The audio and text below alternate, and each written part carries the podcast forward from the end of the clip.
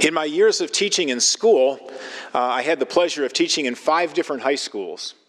And in all of those schools, the story was pretty much the same. They were always looking for teachers to help with things, to take the tickets at the theater production, or to chaperone at the homecoming dance. And I found that there were a couple of different approaches that, that the administrators took in, that, in those situations. One of them, in one school that I worked at, the assumption was you're doing a pretty good job at what you're doing, but we could use some extra help. So we're going to give you a little incentive. So if you took tic- tickets at a game, they would give you maybe $25 in cash or something as an incentive for helping out. At another school that I worked at, the assumption was that everybody would help out. And so every time that you took ticket, tickets at a dance or, or you did something for the school, you were given a certain number of points. And you had to accumulate so many points by the end of the year. And if you didn't, you did not meet up your obligations, and therefore, at the last paycheck of the year, you had money deducted from your paycheck because you didn't live up to what you promised to do. So it seems like there's kind of two different ways to motivate people. One is to say, hey, you're on the right track, and I'll give you a reward or incentive if you keep it up. And the other is to say, you seem to be wavering a little bit, and if you get too far off the path, you're going to be punished. And Jesus actually uses both of those arguments in today's gospel. In this very familiar, famous scene, sometimes referred to as the Sermon on the Mount in Matthew's gospel, although in Luke's gospel we hear today it's actually called the Sermon on the Plain, because Matthew puts him on a mountain and Luke puts him on a plain. But the message is very similar. Jesus pronounces what are called the Beatitudes. And beatitude, I like to think of that word as being the word be with a hyphen after it be attitudes. The attitudes and values that we should be possessing as Christians in our lives, in our being. Pope Francis said that these Beatitudes are the new commandments. He called them a path to happiness and that they perfect the Ten Commandments. Remember that Jesus said, I did not come to abolish the law, but to fulfill it. And so what he was doing was saying, I'm not going to toss the Ten Commandments, but I'm going to build on them and help you to think about what it means to follow this Christian way. And St. Augustine referred to them as the perfect standard of the Christian life. So, long about the seventh century, St. Bede did some writing about this Sermon on the Plain, and he said we have to recognize that there were two different groups of people that were there to hear Jesus preach that day.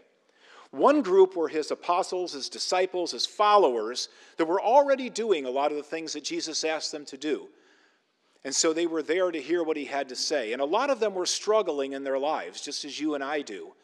But they were following that Christian message.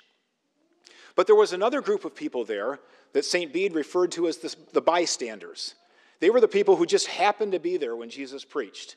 Or maybe they heard about him in the countryside and they came out just to, out of curiosity to hear what he had to say. And many of them were not following this way that Jesus had been, had been speaking of. And so he's addressing both of those audiences. And in the first four statements that he makes, he gives hope and consolation to those who are pe- keeping the faith essentially saying, I have your back. And he begins each of those statements with, Blessed are. So he begins, Blessed are you who are poor. Now, you may have heard a translation of that to say that when Jesus said, Blessed are you, he meant, Happy are you. But probably not, because I'm not sure it would make sense to say to a group of people, I'm so happy that you're poor. Happy are you to be poor? Not really. So it goes a little bit deeper than that, maybe. So we look at the Greek word that translates to blessed, and the word is makarios. And the Greek word makarios means God extends his grace to you. So when he says to them, Blessed are you who are poor, he's saying, I recognize that you are poor. Please know that God's grace is being extended to you. And at the time, when we talked about the poor, the poor would have been certainly those who didn't have money, didn't have the wealth, but it also would refer to any person in that society who was taken advantage of, who was not listened to, that could not defend themselves, or could not speak for themselves. In modern day terms, we would include the unborn. They can't defend themselves, and they can't speak for themselves. They would be examples of the poor.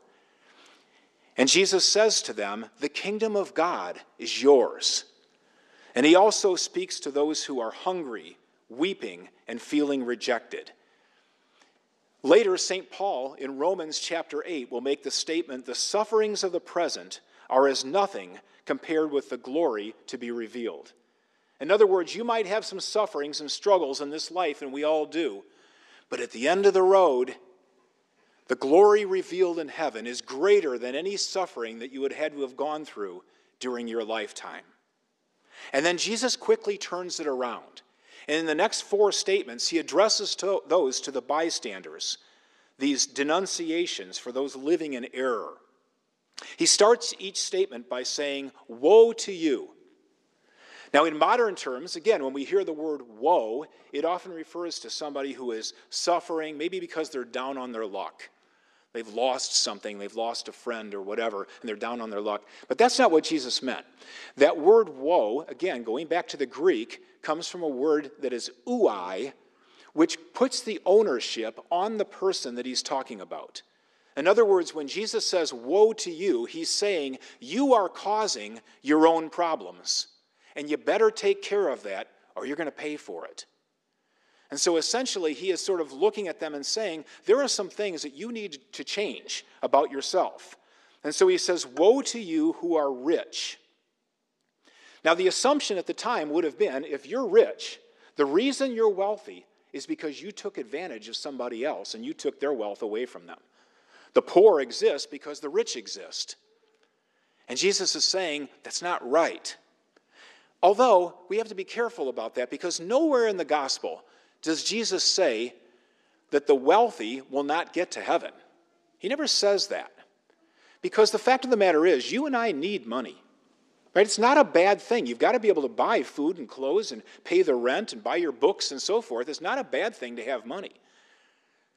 But St. Ambrose said it's, the question here is not about the wealth and the money. The question about uh, here is what is in the hearts of the people who possess the money. And that's what this reading is about. What is in our hearts? Do we put God first in our lives? And even though we have wealth, we're willing to share it with other people because God comes first. So Jesus assails essentially the greed of the people, that they would hang on to their wealth and not use it for anybody else. And so he says to them, You have received your consolation. If you're enjoying everything right here on earth and you're paying more attention to earthly, earthly things than to God, you've got it backwards, he's saying. And same with those who are filled with laughing, with all who speak well of, those earthly things. And so we're kind of challenged this weekend to zoom things out a little bit and think not about our earthly life right now, but eternity that comes later. Because Jesus is pushing them to those boundaries in these Beatitudes. And it becomes clear when you match that up with the first reading from the book of Jeremiah. Jeremiah says, Trust in the Lord, hope in the Lord, and that we are cursed if we trust things of this earth. Because the things of this earth should not come first in our heart, God should.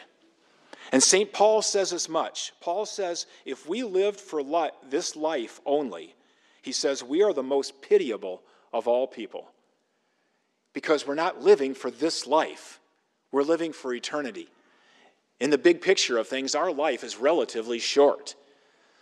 So Jesus is encouraging us to look at that bigger picture as we look at our own lives. And so I believe if Jesus was here in this room right now, he would probably say something like this Blessed are you who have lost a loved one. Blessed are you who are between jobs or struggling in your current job. Blessed are you who are struggling with a broken relationship. Blessed are you who experience rejection or bullying. Blessed are you who have a chronic health problem or who have an addiction. You know, if you think about it, all of us fall into one of those categories or more at some time or another. And so to us, Jesus would say, dance for joy, and be glad. Because to you I reach out with my grace to pull you through. Know that your reward is great in heaven.